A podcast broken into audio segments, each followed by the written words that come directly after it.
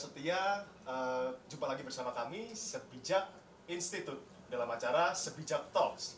Wuh, eh, beri tepuk tangan ya, tepuk tangan buat kami semua. Ya, uh, tak terasa kita sudah mencapai Sebijak Talks edisi yang ke-7 ya teman-teman. Jadi bagi seluruh uh, pendengar setia kami yang uh, belum mendengarkan podcast-podcast kami dari edisi 1, 2, 3 sampai ke 6 yang lalu, bisa didengarkan langsung melalui Spotify dengan akun Sebijak Talks ya. Baik, uh, topik edisi 7 kali ini tidak kalah menariknya dengan uh, Sebijak Talks edisi-edisi yang sebelumnya karena ini cukup uh, menghebohkan seluruh dunia ya kan. Mau uh, dunia maya maupun dunia real itu semuanya heboh karena uh, ini bisa dianggap tragedi gitu ya. Tragedi yang terjadi uh, besar sekali di akhir tahun 2019 hingga sampai uh, awal tahun 2020 Nah, uh, tentunya teman-teman juga tahu ya karena ini banyak sekali di sosial media itu bahkan sampai trending topik entah itu di YouTube, di Twitter semuanya membahas tentang ini. Apa itu? Ya, betul sekali. Uh, terjadi tragedi hebat di akhir tahun 2019 yaitu adalah kebakaran hutan di Australia. Ya, kebakaran ini uh, uh, sangat besar bahkan bisa dikatakan kebakaran terhebat abad ini dalam 100 tahun terakhir ini itu terhebat abad ini Nah ini kenapa ya kan? Kenapa kok bisa dianggap kebakaran terhebat abad ini gitu kan? Uh, bahwasanya Indonesia itu kan kalau uh, nggak salah ya kan tahun 2015 juga kebakaran ya, tapi kok ini uh, prestasi yang lebih hebat ketimbang Indonesia ya kayak gitu ya. Dia uh, kebakarannya itu kenapa kok bisa dianggap kebakaran terhebat abad ini seperti itu? Apakah dari segi apa tuh luasannya yang terbakar atau dari apa dampak yang terjadi setelah kebakaran atau apa? Nah, semuanya akan kita kupas tuntas dalam uh, podcast kali ini bersama dengan narasumber yang tentunya luar biasa juga. Uh, beliau ini udah sering mondar mandir di uh, benua Australia, ya, di Australia di negara Australia. Uh, beliau uh, adalah Dr. Emma Soraya. Uh, beliau ini merupakan dosen uh, dari Fakultas Kehutanan uh, Universitas Gajah Mada. Beliau juga uh, merupakan sekarang ini menjabat jadi sekretaris Departemen Manajemen Hutan dan kip, apa tuh kiprah atau ilmu spesifik ilmunya itu yang diajarkan di Fakultas Kehutanan adalah di bidang uh, pemetaan hutan seperti itu. Nah, uh, beliau ini lulusan dari uh, S S1-nya di Fakultas Kehutanan UGM tentunya uh, S2-nya gelar masternya uh, dari the Aus dari the Australian National University. Um, dilanjutkan lagi untuk mengambil gelar PhD-nya uh, di The Australian National University. Dan kurang lebih kayaknya tujuh tahun ini Bu Emma sudah apa tuh ya melalang buana di Australia. Jadi udah tahu seluk beluk uh, apa aja gitu ya yang ada di uh, Australia ini. Jadi uh, tentunya kita akan bahas lebih lanjut kebakaran hutan ini bersama narasumber uh, luar biasa kita. Beri tepuk tangan semuanya Bu Emma Soraya. Oke. Okay. ya uh, Ibu sebelumnya uh, perkenalan dulu lah ibu. Ibu itu di sana di Australia itu mengambil apa tuh ya apa penelitiannya tentang apa dan sebagainya gitu kan. Dan selama sebenarnya berapa lama? Apakah benar tujuh tahun ibu um, dari Australia? Uh, terima kasih Mas Yasin ya. Uh, ini saya jadi anu ya apa uh, tersanjung gitu tadi dibilang luar biasa. Sebenarnya nggak gitu-gitu amat sih. Sebetul saya uh, mukim di Australia Eh, selama kalau di jumlah ya tujuh tahun tapi itu tidak dalam durasi waktu yang sam, langsung nyambung gitu tujuh tahun. Uh, dua tahun pertama uh, tapi tujuh tahun itu semua salah satu saya quote in quote sebagai student di sana. Dan memang Australia menjadi rumah kedua saya. Ya karena selama ini memang dari kecil sampai lulus S1 itu ya di Jogja. Terus kemudian begitu S2 perginya langsung jauh gitu Australia. Ini memang uh, apa tidak tidak bagaimana bagaimana tapi secara personal memang Australia menjadi semacam rumah kedua bagi saya dan keluarga gitu loh ya karena wirawirinya ke sana juga. Terus uh, untuk keilmuan saya uh, sendiri tidak persi belajar tentang uh, fire terutama tapi memang juga mengambil beberapa course tentang fire karena memang sebenarnya kalau tadi dikaitkan uh, fire di Australia agak beda dengan apa yang ada di Indonesia ya.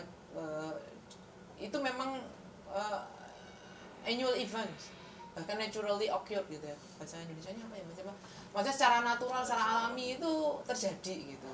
Sehingga ya harus belajar akhirnya ketika kita belajar uh, di Australia. Terus kemudian sedikit banyak juga tahu bahwa bushfire kalau biasa orang sebutnya begitu itu memang terjadi secara alami yang terjadi tahun ini memang nanti kita akan banyak cerita tergantung nanti leadnya Mas Yasin ke mana ini gitu ya iya benar sekali. Udah kenal kan ya sama narasumber kita kali ini luar biasa. Uh, nah langsung saja kita bahas ke topik kita yaitu kebakaran hutan. Ya.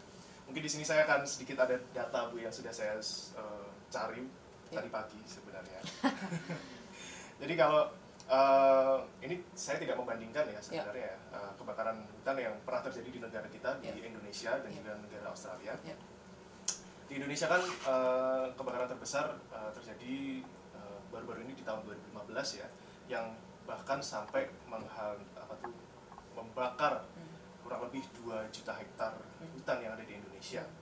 Dan namun um, di sini yang terbakar itu banyaknya uh, lahan non gambut ya. Ada juga mungkin uh, berapa persen hampir separuhnya itu uh, dari lahan gambut. Tapi intinya di beberapa pulau besar di Indonesia, mau di Papua, Kalimantan, yeah. Nusa Tenggara, di Sumatera semuanya terjadi kebakaran hutan di tahun 2015. Dan ini jumlahnya kurang lebih 2 juta hektar yang terbakar.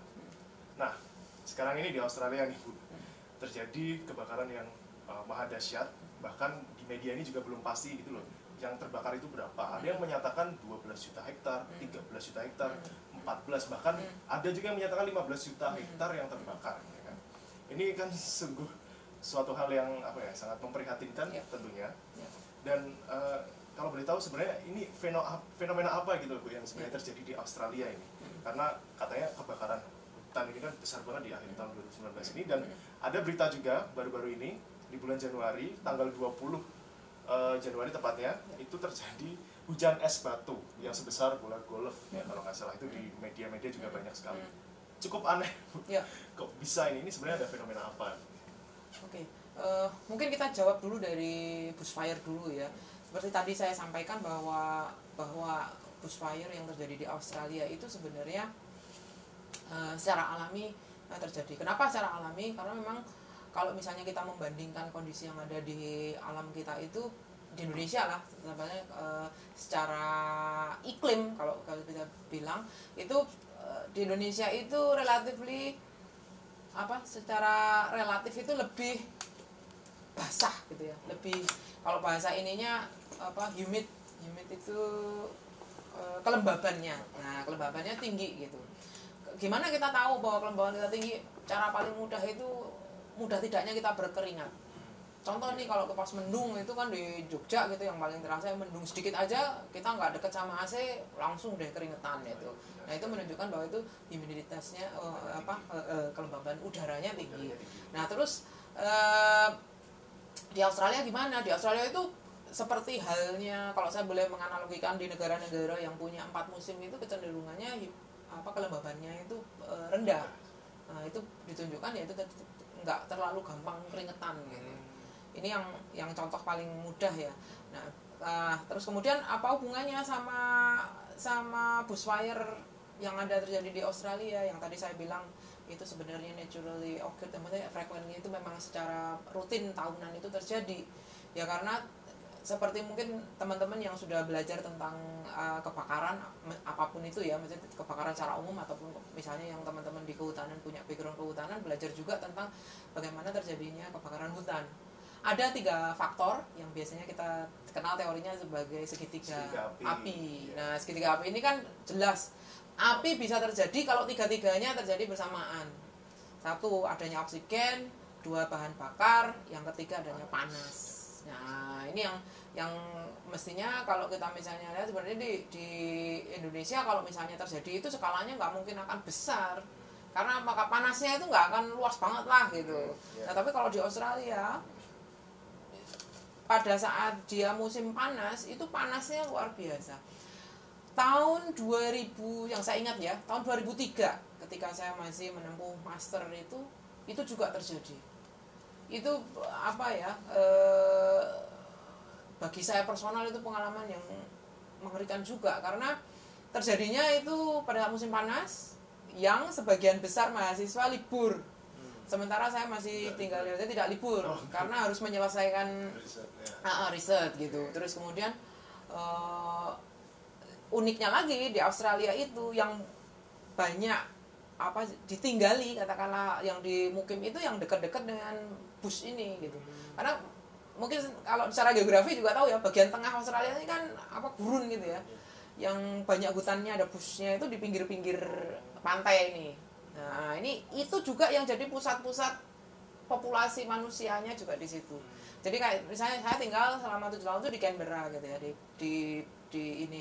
Nah itu juga begitu pinggir-pinggir apa eh, Canberra apalagi ya kan Canberra ini kan kota buatan nih didesain seperti itu. Landscape apa ada busnya nih bus ini se- sebenarnya kalau definisinya itu semua semua hutan-hutan terus apa semak-semak dan sebagainya itu disebut bus. Itu itu itu arti luas ya bahasa bahasa commonnya lah begitu kalau di sana disebut bus itunya ini.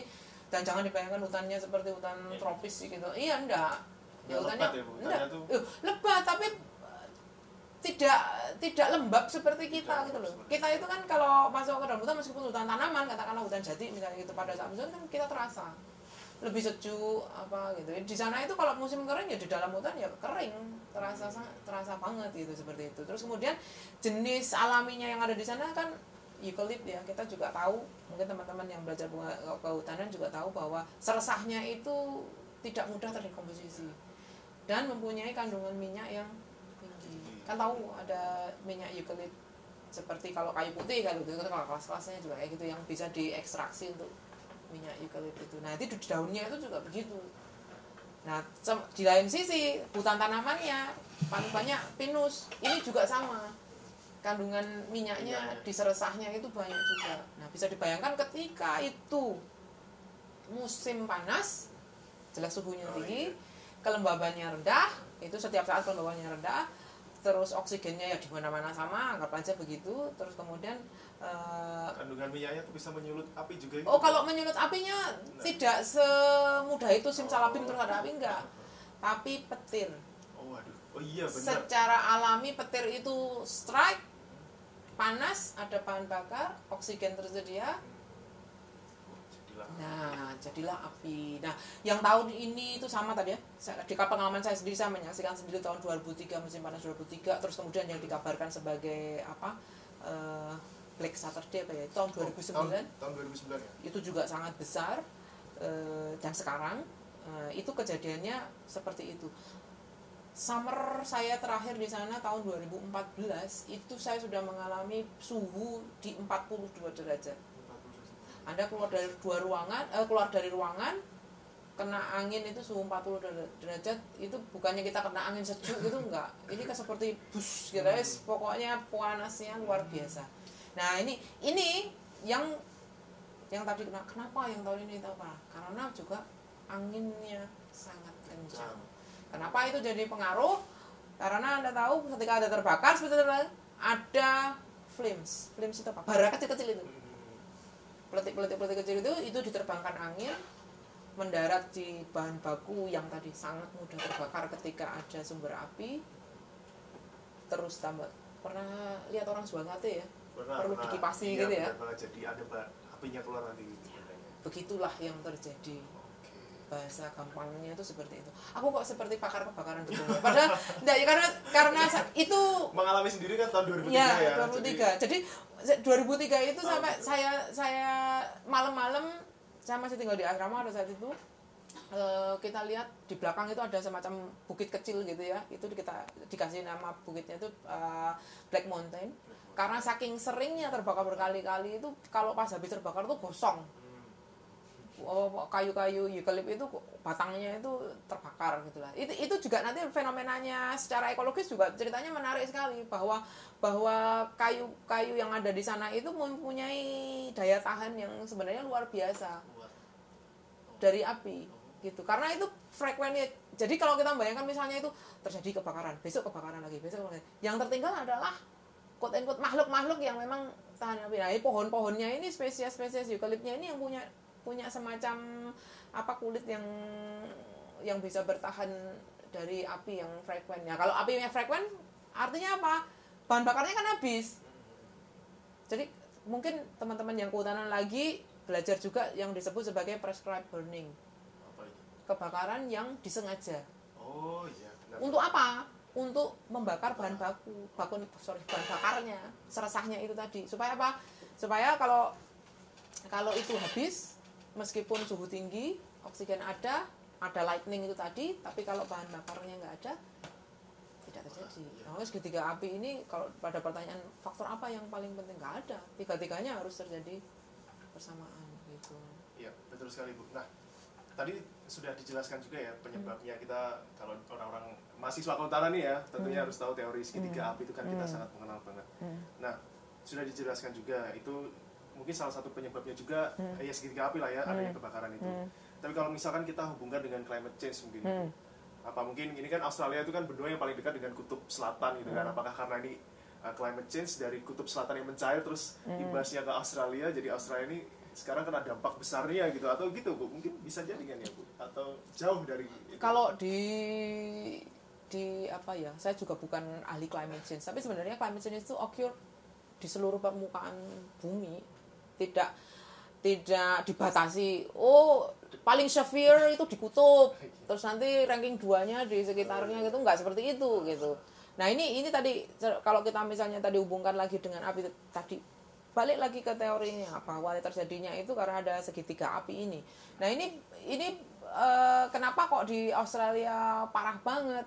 Kenapa misalnya tadi cerita di awal tadi dibandingkan dengan Indonesia seperti apa gitu? Kok di Australia seperti itu tadi ya? Secara natural itu terjadi. Dan ini saya punya buku ya ini kalau Manu eh, judulnya The Biggest Estate of Earth. Ini buku ini saya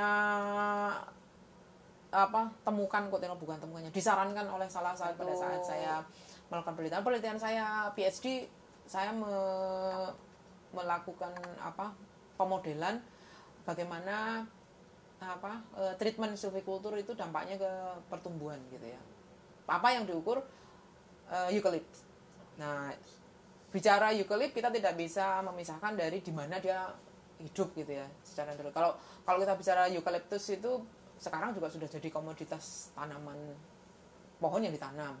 Tapi di Australia ini kebanyakan dia alam, Alami. hutan alam.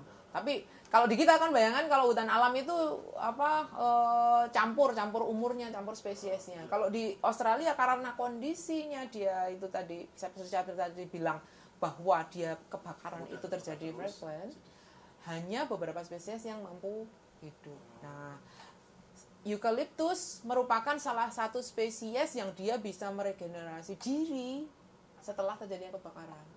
Jadi kalau kita bayangkan ini kembali lagi ilmu dasarnya uh, teman-teman mahasiswa kehutanan pernah tahu namanya skarifikasi benih loh. oh iya sekarang Nah, nah, benih itu bisa tumbuh menjadi kecambah kalau dia melakukan di, diberi perlakuan ya, tertentu dipancing gitu dipancing kan. gitu ya ada yang diamplas ada yang dipanjang yang ini itu dipancingnya dengan heat ini tadi dengan iya. panasnya kebakaran tadi nah begitu setelah terjadi kebakaran jadi abu abunya itu jadi sumber apa pupuk lah katakanlah ini karena tanahnya Australia juga tanah yang tua gitu ya hujan dia sprout Nah, ini itu, yang terjadi. Nah, ini di di biggest estate ini ini bagaimana masyarakat aborigin pada saat itu itu dia memanfaatkan fenomena-fenomena alam itu untuk satu yang paling mudah adalah men- meregenerasi rumput. Kalau memperhatikan gini ya, kita pas ini kan Jogja baru musim hujan juga nih. Pada saat beberapa hari tidak hujan, panasnya kalau bahasa Inggrisnya scorching ya, sampai membakar gitu ya. Itu daun-daun yang muda-muda yang lembut-lembut itu termasuk rumput itu mati? Iya mati. Nah ketika ketika itu mati, terus kemudian musim keringnya apa panjang gitu, dia bener-bener mati lah. Tapi kalau kita tahu kalau rumput dia semacam punya umbi ya, terus dia jadi kayak dorman gitu. Nah ini ketika nanti ilmunya sih sebenarnya sama-sama orang Jawa ya, ilmu titen. Oh sebentar lagi nih bakal hujan nih gitu. Nah atau dia menunggu hujan yang pertama. Ketika hujan sudah turun itu tanda bahwa hujan akan datang nih beberapa saat ke belakang. Nah, yang dilakukan pada saat sudah mulai hujan, dibakarlah si rumput ini. Untuk apa? Ketika hujan berikutnya turun, sprout lagi. Karena yang tadi yang mati itu sudah dibersihkan dan menjadi sumber apa hara lagi. Karena tanahnya yang di Australia termasuk tanah yang tua dan miskin hara. Nah ini yang dilakukan oleh orang aborigin. Kenapa rumputnya perlu diperbarui? Mereka masih berburu dan meramu. Kalau rumputnya tadi seger lagi, kanggurunya pada datang. Terus dia tombak, dia ini gitu. Dia cara dia memancing kut inkut itu dengan cara seperti itu gitu. Ini sepertinya bukunya menarik sekali ya. Teman-teman.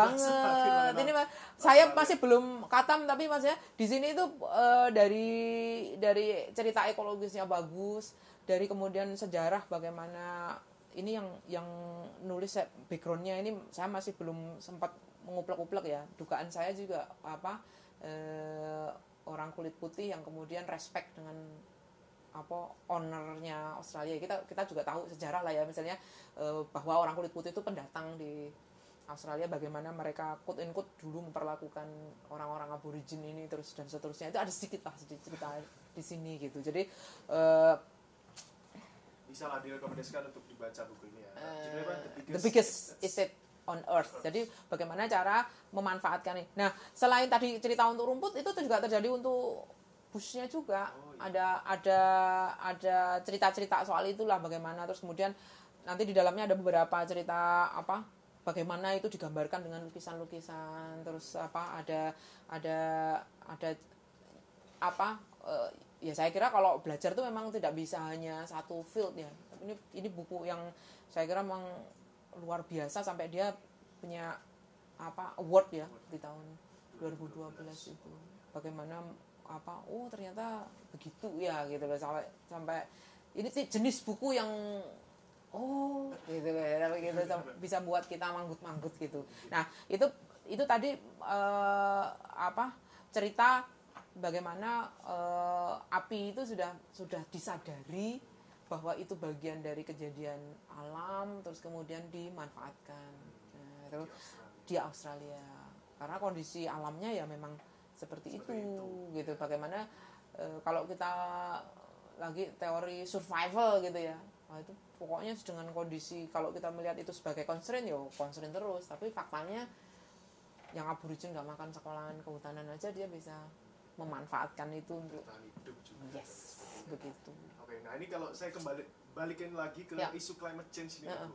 Apakah ini ada hubungannya, Bu? Yo, nah itu tadi. Oh ya, kita tadi kan pangkalnya dari situ ya, Ibu Emma kalau ngomong kiri Oh, kanan oh. deh. Nah, jadi kejadian climate change itu terjadi di seluruh permukaan bumi ya, tidak tidak dibatasi ranking satu kutub, terus ranking dua yang mendekati kutub dan seterusnya gitu. Enggak, itu itu terjadi di di semuanya. Nah, tadi pangkal ceritanya adalah eh, secara alami kondisi di Australia itu dia sebagai suatu benua, satu daratan yang cukup besar itu suasananya seperti itulah tapi tadi. Nah, kalau ditambahin dengan eh, climate change, ini misalnya secara spesifik yang sudah terkenali ya, kita tahu sebagai El Nino itu. Kondisi El Nino apa? Kondisi El Nino adalah prolonged drought. Prolonged drought itu adalah musim kemarau, kering yang berkepanjangan. Jadi kalau kita misalnya tadi balik lagi eh, belajar dulu Indonesia mempunyai berapa musim? Dua musim gitu. Musim hujan dan musim kering gitu. Terus kemudian berapa lama berapa lama Eh, apa eh, enam bulan enam bulan gitu. Yang sekarang kan enggak. Musim kering kita bisa hampir setahun bahkan lewat tahun gitu kan ini kok belum hujan-hujan gitu terus nanti ketika musim hujan itu yang terjadi di pada saat misalnya El Nino itu durasi waktu hujannya itu sangat pendek. Tapi kuantitas jumlah hujannya itu eh, sama. Jadi bisa dibayangkan setelah kekeringan terus kemudian ada hujan yang tadi misalnya sama-sama satu ember gitu ya embernya Tuhan ini sebesar apa gitu. itu disokkan dalam durasi yang pendek gitu. Bisa dibayangkan durasi yang mestinya tu- turun itu selama enam bulan kurang lebih tapi dihujankan misalnya hanya 2-3 bulan gitu nah itu nanti mesti habis kering banjir kering banjir Di itu Australia juga pernah kejadian banjir. banjir eh tidak seheboh itu ya tidak tidak ini ya tidak terjadi tapi eh, apa eh, yang kemarin yang tadi juga sempat disebutkan adanya hailstorm apa hujan es batu yang Iya, segede heeh. apa itu kalau saya baca lagi itu sebenarnya ya anu aja Se- kalau anu, belum bisa menceritakan itu baru sekali, terjadi sekali. Hailstorm terjadi saya juga beberapa kali ngalami memang pada saat musim panas. Jadi kalau negara empat musim baginya kan panas terus kemudian semi eh kebalik enggak kebalik semi dulu baru panas. Panas gugur kemudian musim dingin semi. Terus balik lagi ke panas gitu ya. Jadi tidak ada hubungannya sama musim kering sama musim hujan gitu misalnya. Tapi most likely malah musim hujannya itu terjadi pada saat drought eh apa sorry. Pada saat summer apa eh, sering hujan pada saat summer ini gitu. Oh pada dia, dia nyebutnya nggak kemarau ya. Iya, Eh, kebalik kan jadinya. Jadi empat musim tapi hujannya banyak di di sini. Nah memang terus kadang-kadang ada di yang terjadi apa hailstorm atau hujan es batu itu eh, jadi tidak tentu lah. Ka- kalau kalau imajinasi saya mengatakan kalau itu terjadi pada saat musim eh, kering eh, kok kering lagi sih? Musim panas gitu ya suhunya tinggi suhunya tinggi itu eh, es yang turun itu kecil-kecil lah kerikil-kerikil gitu misalnya terjadi itu ya. Itu fenomena di atas ininya saya nggak belajar apa apa hidrologi atau apa klimatologi secara persi ya itu kok bisa itu berarti bisa dibayangkan ketika dia jatuh keluar dari awan itu segede apa gitu? Sampai di dan itu daya rusaknya luar biasa. Kecepatannya lebih dari 100 km per jam. Waduh. dan itu kemarin record. Hujan hailstorm itu, eh, hailstorm itu cuma 10 menit. 10 menit aja ya. 10 menit saja. menghancurkan. menghancurkan jasa Canberra itu. Itu mobil jadi klaim asuransi juga luar biasa. Iya. tapi di satu sisi tidak bisa menghentikan bushfire ini masih terjadi ya dan seperti saya tadi, masih terjadi ya? masih masih Oke. eh tapi saya bilang tadi Canberra kota buatan tapi desainnya itu dia anu ya mengcombine antara urban sama tadi bus ini gitu jadi banyak sekali misalnya ini perkotaan kota kantor-kantor gitu atau atau perumahan belakangnya ini nah Itu bus itu tadi. bus itu tadi. Nah, itu bahkan bisa hampir dipastikan pada saat musim panas ada saat-saat di mana Anda membuat flame, open flame atau api terbuka itu dilarang. Saya sebutnya fire ban. Nah, itu ketika Anda ketangkep Anda misalnya berbekiwan gitu ya, pakai areng nyate begitu pada saat musim panas. Padahal itu memang paling sering orang bisa berbekiwan itu ya di musim panas. Tapi kalau pakai open flame pada saat itu sudah ban, dibilang fire ban, berarti tidak boleh ada, berarti Anda masih melakukan, Anda tangkap polisi. Kalau ngomongin oknum ini kok di berita juga ada yang menyebutkan bahwasanya ada 20-an orang itu yang memang sengaja membakar hutan gitu. Itu ada tujuan yang ibu ketahui nggak? Kenapa kok mereka sampai Ak- juga saya membakar hutan gitu? anu ada membaca soal itu tapi eh, di imajinasi saya itu tadi sudah ada diumumkan bahwa i- sekarang itu fire ban tapi dia buat barbecue pakai open flame yang saya tahu begitu tahun 2014 ada salah satu student Indonesia juga yang pada saat itu barbekyuan pada saat itu belum ada fire ban tapi barbekyuan pakai open flame jadi Belum ada peraturan itu tadi. belum ditegak pada saat itu gitu. Nah, yang terjadi gini, seperti yang tadi, suhu 42 derajat. Anginnya kan panas nih dan sangat kering. Kalau kita berbekyuan di park itu eh, pemerintah sana menyediakan apa mesin ah, bukan mesin ya sebenarnya kompor-kompor yang gas sebenarnya di, di dalam itu jadi ke- kelihatan seperti apa ya wajan kotak kayak gitulah nah itu kan tidak open flame atau kadang juga lebih sering tidak listrik jadi tidak ada api yang terbuka gitu loh. Jadi kita samar-samar barbekyuan kalau pakai yang listrik itu load. Oh, Tapi ada juga tahu bahwa ada kompor barbeque yang pakai ah, juga. gitu. Nah, itu yang saya cerita tadi 2014 ada salah satu student Indonesia yang lit api pas kena angin akhirnya dia kena. Itu sampai harus diterbangkan pakai helikopter. Ya alhamdulillah selamat. Dan sekarang lulus sudah jadi Oh, temannya ibu itu. Iya juga. Oh.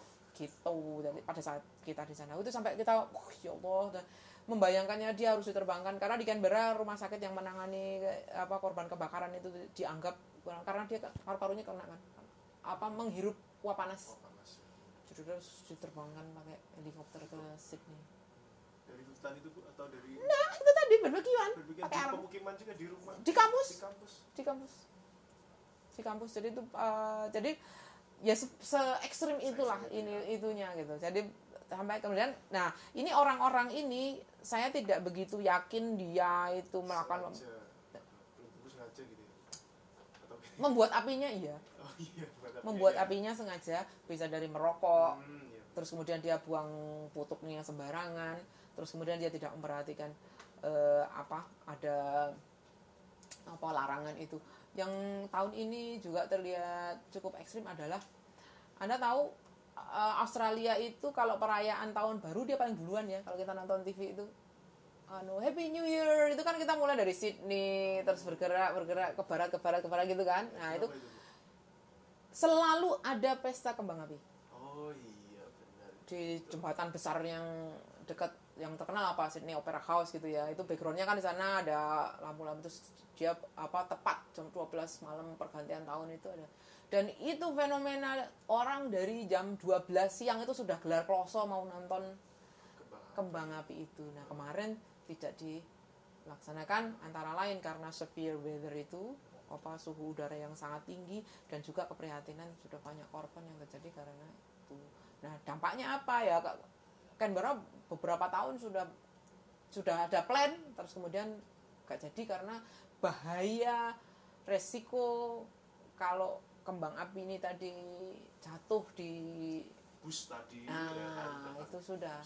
nah itu yang kemudian kemudian Nah ini eh, ya ternyata berdampak ya adanya climate change ini ya karena dari apa tuh suhu yang panas atau yang musim kemarau yang panjang mungkin di Australia bisa menyebabkan kebakaran hutan yang maha dahsyat di tahun 2019 kemarin. Hmm. Nah ini kalau dari ibu ini ada ini nggak langkah apa yang dapat dilakukan oleh masyarakat ini ya kayak kita orang-orang di Indonesia mau di mana pun lah di mancanegara masyarakat global untuk menghadapi eh, apa ya untuk mengurangi gitulah bu eh, climate change ya kan isu climate change gitu kan. ini Nggak apa-apa normatif nggak apa-apa. Tapi ah, yang, itu yang saya yang ada unik kalau dari ibu kayak kemarin ember itu pemilihan itu tuh menurut saya juga iya sih. Kita tuh secara tidak sadar memilih ember itu padahal udah jelas-jelas banyak yang warnanya hitam. Itu kan yang udah ring. yang recycled tapi eh, kita eh, lebih suka eh, memilih warna yang yang cerah Itu gitu ya Benar itu sekali ya. Tanpa sadar ya gitu ya. Bu. jadi eh, kalau cerita ke situ kalau saya bisa bilang eh, memang berat ya beratnya itu eh, mestinya individu per individu itu mempunyai tanggung jawab moral untuk berpartisipasi pada quote unquote penghentian ini gitu tapi eh, seperti kita tahu bahwa anda mendengar pertama kali 3R reduce, reuse, recycle itu sudah dari zaman kapan gitu ya. Sudah sudah dari kecil SD, gitu. ya. sekarang sudah lulus S1 juga masih aja itu gitu. Iya. efektifkah gitu? Jadi sekarang banyak orang yang skeptis juga kan. Tuh, ngapain aku kok repot-repot eh, reuse apa dari reduce ya? Aku nggak nyampah. Terus kemudian aku mengurangi sampah. Terus kemudian eh, tadi menggunakan produk-produk recycle ya. nah ini banyak orang skeptis. Yang yang bisa saya ajak mungkin ini pendengar juga most likely adalah generasi muda memang idealismenya harus ditumbuhkan. Nggak usah jauh-jauh ada suatu kisah yang kalau ini tadi ngomongin normatif ya bahwa masing-masing makhluk ini nanti akan ditanyain pertanggungjawabannya di dunia seperti apa gitu. Pernah mungkin pernah ada cerita ada kebakaran terus kemudian ada burung pipit kecil dia ngambilin air pakai daun gitu ya untuk menghentikan. Terus diketawain sama burung yang lebih besar bahwa kamu ngapain? Kecil kayak gitu netesin air doang itu nggak akan mati apinya gitu loh. Tapi sa- saya bersiap-siap nanti kalau ditanyain kamu ada api kamu ngapain? Gitu. Nah ini sekarang kalau kita ngeliat bahwa apa climate change threat itu tidak tidak yang akan terjadi nanti gitu. It is occurring terus bagaimana kita mau bersikap itu dimulai dari masing-masing individu nah seperti apa pilihannya menjadi tadi itu apa berat dipilih karena relatively eh, mahal saya bila dibilang begitu. Nah ini yang yang kemudian saya bilang orang-orang yang menjalankan ini memang betul-betul punya idealisme yang tinggi. Tadi mikir nanti kalau ditanyain sama Gusti Allah bagaimana? Gitu ya. Di, di akhirat nanti ini buat yang percaya akhir akhir aja kalau enggak ya. Paling misalnya enggak pun ya sekarang aku bisa melakukan apa. Tadi bilang itu 3 R itu sesuatu yang saya kira eh, bisa dimulai ya. Contoh yang sekarang di- ditegakkan juga oleh oleh supermarket lah misalnya. Disarankan untuk membawa tas yang bukan kresek. Iya karena kalau kita ngomongin kresek sih nanti tidak hanya ke climate change ya ke biodiversity yang di laut itu ceritanya juga sudah ngalor ngidul ke mana-mana nanti ini kita nggak fokus ke situ. Nah ini ini contoh gitu ya. Jadi eh, sekarang mulai dibiasakan di dalam tas kita ada shopping bag yang bisa dilipat nah ini terus kemudian oleh orang-orang yang bisa berentrepreneur terus jadi kayak peluang pasar lagi kan. Wah harus menciptakan tas yang durability-nya tinggi tapi bisa dilipat ri- ringkes bisa gini gini gini. nah tapi terus dijual mahal karena apa? Itu ide yang dijual kan? Creativity itu sudah ada unsur artnya gitu. Nah ini yang yang kemudian buat sebagian orang mengeluh apa wong pakai kresek cuma 200 rupiah? Dibandingkan beli tas yang tadi bisa dilipat bisa lima puluh ribu. Yang main kan idealisme anda mau mau pilih yang mana gitu.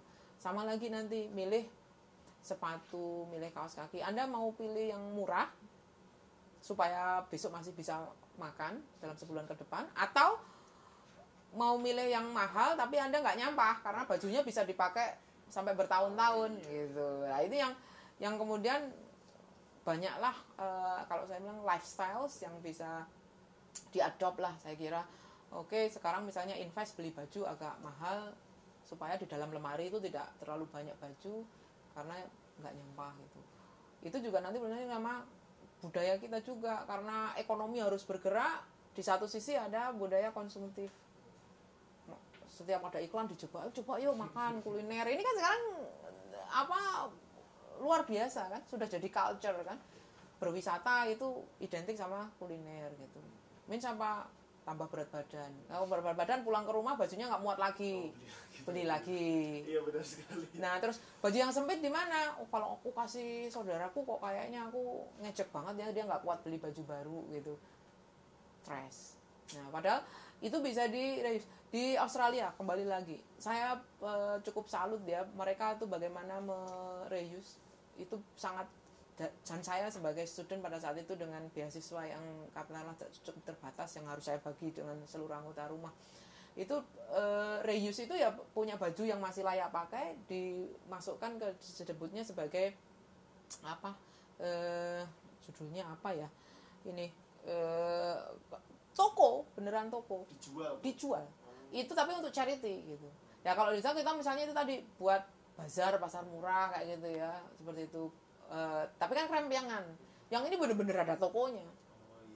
Dari sepatu sampai apa apa jadi orang-orang yang katakanlah itu tadi apa punya keterbatasan finansial masih bisa beli baju yang layak pakai di toko itu gitu. Bahkan ada beberapa yang baru luar biasa. Kita juga itu itu juga terjadi karena apa?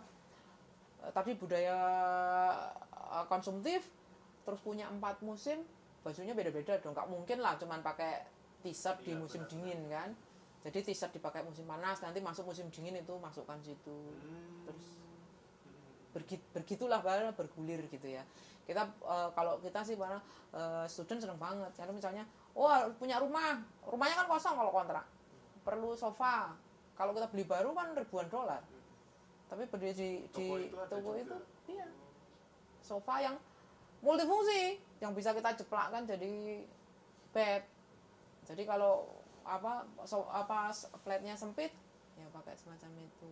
Nah ini ini yang saya kira eh, nggak tahu ya kok di Indonesia eh, kurang common gitu ya. Tidak tidak banyak di digunakan orang. Padahal menurut saya itu cukup bagus. Nah cuman ya tadi itu kebiasaan-kebiasaan untuk sharing eh, reuse termasuk juga tadi itu bagaimana kita mem- memperlama penggunaan suatu item sehingga tidak secara mudah dibuang di tong sampah. Oke, misalnya masih buat pakai kresek gitu ya. Terus untuk apa? Simpenlah dilipat gitu. Terus kemudian Dipakai lagi. Untuk apa ya? Untuk bawa sesuatu kalau selama masih bisa dipakai untuk bawa sesuatu, oke. Terus kemudian sekarang juga udah dipotong terus jadi semacam kayak rafia yang dipakai untuk Oh, iya. ngikat untuk apa kayak gitu ya ya macam-macam tapi terus nanti kalau itu sudah dijual harganya mesti lebih tinggi karena bukan karena bahan bakunya tapi lebih ke creativity sama dijual oleh orang-orang yang punya idealisme yang kalau bahasa Jawanya apa wanita kularang. Oke, mungkin beberapa uh, pertanyaan lagi nih ya, Bu. Iya. Terakhir, balik lagi ke kebakaran hutan ini ya. Uh, kita tahu kan di Indonesia juga cukup sering ya Bu terjadi Iya. kebakaran hutan. Tahun lalu juga masih ada kebakaran juga, mau, maupun itu disengaja atau tidak ya, ya Bu. Uh, kita udah tahu tadi bedanya mungkin dari segi musim jelas beda Iya. ya kan karena Iya. di sana empat kita ada dua Iya. dan apa kelembapan udaranya juga berbeda itu kita paling tahu. ini Nah, kalau respon dari pemerintah sendiri nih, pemerintah Australia dan respon dari pemerintah Indonesia itu ibu tahu perbedaannya nggak seperti apa responnya? Respon untuk menang apa ya? Mengantisipasi adanya kebakaran hutan. Kalau mengantisipasi saya kira kedua pemerintah cukup cukup anticipated ya. Karena ka- di Indonesia itu kan apa katakanlah dari mulai 98 ya mungkin kita fire itu cukup besar ya. Itu memang anu dari 98. Saya saya saya ingat saya eh, ngambil forest fire itu salah satu assignment yang saya kerjakan saya apa eh, menghitung sebenarnya kerugiannya berapa sih untuk Indonesia mengalami fire di tahun 98 97 98 itu. Itu eh, sejak saat itu saya kira eh, kedua apa Indonesia lah katakanlah itu cukup cukup alerted ya. Maksudnya itu waspada lah bahwa ini akan terjadi di tahun-tahun yang ke depan gitu. Tapi memang eh, kalau fenomena di Indonesia contoh misalnya tadi di- disebutkan di depan tadi bahwa kejadian di gambut itu banyak gitu. Nah kita tahu kenapa gambut terjadi terbakar karena ada draining. Nah kita tahu bahwa alamiahnya gambut itu terendam air. Apakah bisa terjadi ada api kalau terendam air? Nggak mungkin. Kenapa itu terbakar? Karena dikeringkan.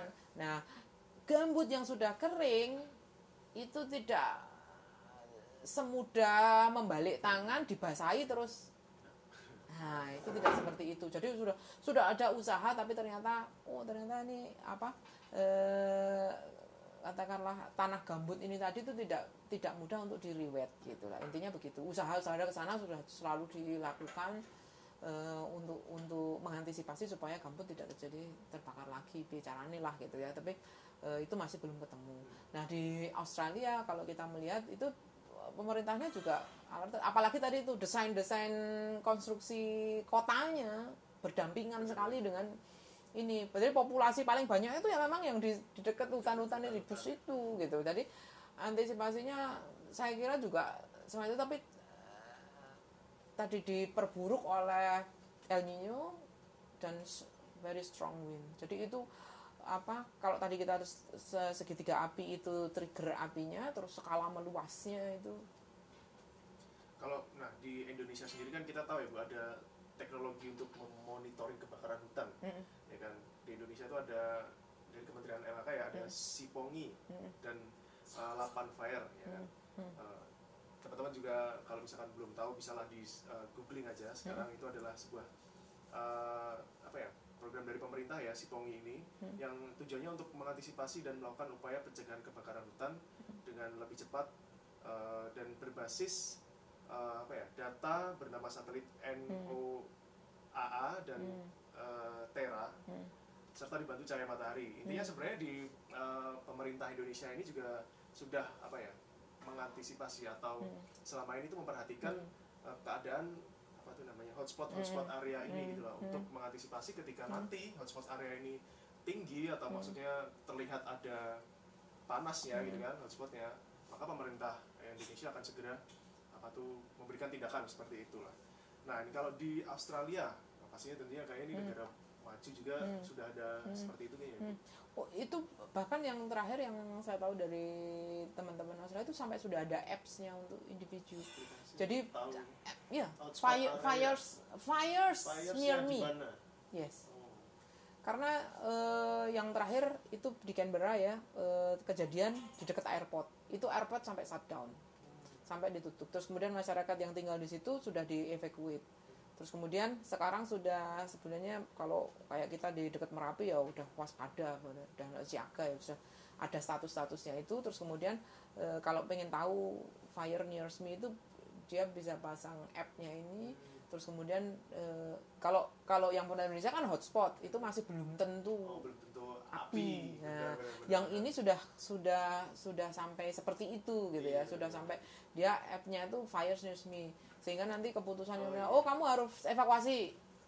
Sampai harus- itu itu kalau yang yang punya di Australia kalau dulu kan orang punya tanah itu apa semacam ranch gitu ya semacam apa tanah yang sangat luas untuk untuk ternak kayak seperti itu itu benar-benar bisa habis. Jadi di di wilayah-wilayah yang seperti itu untuk memberikan announcement itu tidak mudah. Sehingga ya ada, ada app itu sangat membantu bahwa oh ini apinya sudah di segera berarti harus segera evakuasi gitu. Oke, wah ternyata Australia sudah sangat itu ya secara teknologi sudah cukup eh, sangat tinggi. Ya. Eh, padahal di Indonesia juga yang dari 8 itu berbentuk aplikasi, tapi ba- balik lagi tetap Ya. hotspot aja yang Ya. bisa diketahui ya. Kalau di kita juga gitu kan apa eh, terasa kan karena hutannya itu tidak merupakan tempat orang tinggal gitu ya. Tutupan lahan berupa hutan itu bukan pemukiman gitu. Jadi ini ini saya pernah diundang oleh tim yang mau membuat semacam ini kayak apa eh, aplikasi yang mau menunjukkan apa eh, kejadian kebakaran. Terus kita bilang "Eh, masih relevan kah? Karena kebakaran terjadi di biasanya tidak di populasi yang tinggi. Itu sebenarnya belajar di saya lupa ininya bencana kok ID apa ya pada saat itu diundang terus itu di tadinya mau dianalogkan seperti yang banjir. Nah kalau banjir ini kan memang sering kali terjadi karena kita man made constructionnya ya. Dan karena kalau kalau secara alamnya sih banjir kan kalau tidak ada orangnya kan nggak pusing-pusing juga gitu. Nah sementara kalau yang yang ada orangnya kan jadi ini. Nah di Australia ini kan nyampur ya yang ada hutannya. Inilah di situlah orangnya gitu loh. Jadi saya kira memang eh, apa kondisi keunikannya ini yang Tergantung. berbeda Ah, itu jadi Oke. Luar biasa ya, berarti kita tahu teknologi itu juga apa tuh berguna tergantung kebutuhan masing-masing negaranya juga. Kalau Ya. misalkan di Australia itu kan fungsi aplikasi Ya. karena pemukiman itu Ya. dekat dengan Ya. bus itu Ya. tadi, kalau di Indonesia ya mungkin belum sampai sana karena populasi juga nggak banyak di benar, daerah-daerah hutan seperti itu. Iya. Nah, terus nah ini Bu, setelah pas setelah kebakaran atau pas kebakaran ini untuk mengembalikan lahan yang eh, sudah terjadi kebakaran itu apakah masih bisa gitu loh Bu agar lahan itu bisa kembali lagi produktif itu atau misalnya? Eh, kalau bicara tentang produktivitas sebenarnya yang tidak setinggi di Indonesia kalau saya bisa bilang ya saya, saya bilang tadi fire itu alami terjadi gitu. nah itu nanti turun hujan apinya mati terus sprout ini ya ya seperti itu aja. Tanamannya itu itu aja juga yang Iya, tumbuh lagi iya. gitu kan ya ya karena bibit apa benih yang ada di situ ya itu gitu loh. Sehingga itu nanti ya recover. Ya selama ini yang terjadi seperti itu. Jadi eh, bahkan kalau di buku ini disebutkan api itu digunakan untuk apa? Untuk menambah populasi. Tadi kan ada satu pohon katakanlah terus berbuah gitu. Kan dia di tanah. Kalau tidak terbakar dia tidak terseradiasi terus turun hujan tumbuhlah ini. Nah ini nanti nanti eh, seleksi alam yang kuat yang sehat ya tumbuh sampai gede. Yang yang tertutup yang apa mati kayak gitu. Ya seperti itu nanti tapi jumlahnya makin lama makin makin luas makin luas gitu loh. Karena dia yang tidak ada naungan yang tidak bersaing untuk tadi rebutan hara yang sangat terbatas dia akan survive akan tumbuh. Ya sebenarnya eh, meluasnya hutan di Australia secara alami ya karena adanya api ini gitu jadi eh, ya kalau saya melihat akhirnya ya itu udah eh, kreasinya Tuhan yang Maha Kuasa akhirnya begitu gitu. Agak agak beda dengan yang di Indonesia karena mestinya kalau tidak dirusak itu nggak akan terjadi kan sebenarnya. Karena memang alaminya seperti itu gitu. Nah ini kalau di Australia kebakarannya itu sebenarnya alami tapi menjadi heboh sekali itu karena climate change membuat api yang mestinya itu terkendali menjadi sangat tidak terkendali. Nah, ini pertanyaan terakhir ini Bu. Eh, mau tanya tadi sih Bu pertanyaan. Respon eh, dunia internasional. Hmm. terhadap eh, negara apa tuh? Australia ini. Itu bagaimana Bu? Apakah eh, kok ya gitu ya secara media kayaknya kita sangat simpatik sekali ya. Ini kayak Australia kita perlu banyak bantuan dan sebagainya. Ini saya ingin tahu, ibu tahu nggak respon-respon dunia internasional tuh terhadap si negara asal? sebenarnya sama kalau kalau oh, kalau banyak bantuannya sama. Jadi sama ada ada apa forest fires yang fo- namanya apa kok forest fires? Eh, tim-tim pemadam kebakaran yang dikirim eh, ke ke penanganan api itu gitu ya. Teman Eh, ada saya kira juga nggak bu? Kayak, maksudnya kayak Australia kayak diancam untuk menyetop kebakaran itu gitu atau kayak gimana gitu kalau itu kayaknya nggak logis ya seperti saya bilang tadi. Karena itu naturally eh, secara alami itu terjadi terus diperparah ya karena memang suhunya tadi sangat tinggi musim keringnya sangat panjang terus anginnya kenceng. Gimana coba? Bisa dikatakan Australia korban lah nah ibaratnya itu. gitu ya. nah terus kalau di Indonesia ini tadi yang segitiga apinya itu mestinya yang unsur panas itu tidak akan terjadi kalau kita istilahnya. Nah itu. Nah sebenarnya kalau kita bilang yang terjadi di Indonesia itu kan sebenarnya sama kan misalnya apinya itu tidak dimulai di gambutnya, di tanah mineralnya juga. Tapi mungkin tadi salah baca musim.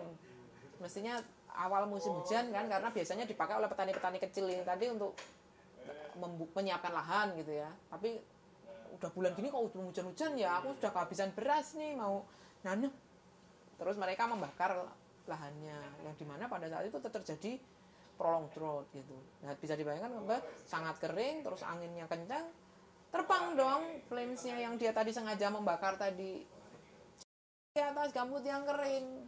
Ya wes nah ini yang kemudian kalau tadi dilihat dibandingkan kok ada nggak paksaan untuk Australia untuk menghentikan itu? Karena kalau dia di segitiga api ini ini nat- naturally occurred.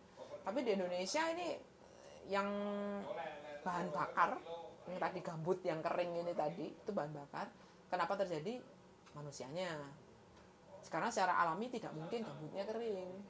Nah itu satu. Terus kemudian eh, eh, itu terjadi karena apa ya urusan itu. Kalau oksigen sama strike-nya nah strike-nya itu juga gitu. Di Australia ba- banyak petir di Indonesia kan juga banyak petir bu. Tapi kalau ini tadi secara eh, humidity, atau kelembabannya tinggi itu juga nggak akan bisa jadi kita terjadi karena ada yang eh, itu di- diperparah dengan prolonged drought karena climate change yang terjadi di seluruh permukaan Oke. Terima kasih banyak, Ibu. Eh, ini buat seluruh pendengar di mana pun kalian berada. Perlu diketahui ya dari hasil tadi kita eh, cuat-cuat eh, sebentar, eh, api itu akan terjadi eh, berasal dari ada teorinya juga ya, Bu, Iya. segitiga api Iya. gitu kan, dari panas, oksigen dan juga bahan bakar. Hmm. Itu tidak tidak akan ter apa tuh terjadi atau timbul api kalau ketiga Tiga-tiganya. tiganya itu tuh di apa ya? dipancing atau di di itu ya besar ada faktornya kayak gitu. Nah jadi eh, ini juga ternyata eh, faktor yang lainnya adalah climate change gitu ya, yang di mana eh, itu juga cukup berpengaruh kalau misalkan di di Australia sendiri. Kenapa kok eh, berpengaruh? Karena eh, terjadi kemarau yang cukup panjang ini teman-teman. Jadi kayak itu yang menyebabkan panas eh, yang berkepanjangan dan itulah tadi kalau kita lihat balik lagi segitiga api itu yang menyebabkan kebakaran. Nah harapannya ini seluruh teman-teman eh, pendengar di rumah di mana pun kalian berada eh, mari kita bersama-sama untuk apa tuh mencegah ya kalau bisa lah kita berusaha walaupun memang itu rada apa tuh klise banget kita ngomong R3 R3 tapi ya balik lagi ini ke individunya masing-masing. Teman-teman semua harus eh, mencoba atau mau membantu untuk anak dan cucu kita kelak dan bisa tetap hidup dan aman di dunia ini di bumi seperti itu. Oke baik terima kasih sebelumnya buat Bu Emma telah menyempatkan waktunya kurang lebih ini hampir satu jam. Dan uh, untuk pendengar di mana pun uh, tunggu podcast selanjutnya nanti akan ada podcast ke-8, ke-9 dan seterusnya. Uh, jadi jangan ke mana-mana dan kita ada ini bu tagline bu. Biasanya kalau ditutup itu tagline kami adalah uh, saya bilang sebijak institut good science for good policy. Kita bersama-sama ya bu bareng-bareng ya. Uh, sebijak institut good science for good policy. kok tadi sih banget gue aku jadi ngomong. Bagus yang itu saya pas-pas ya bu. Cut-cut gitu ya.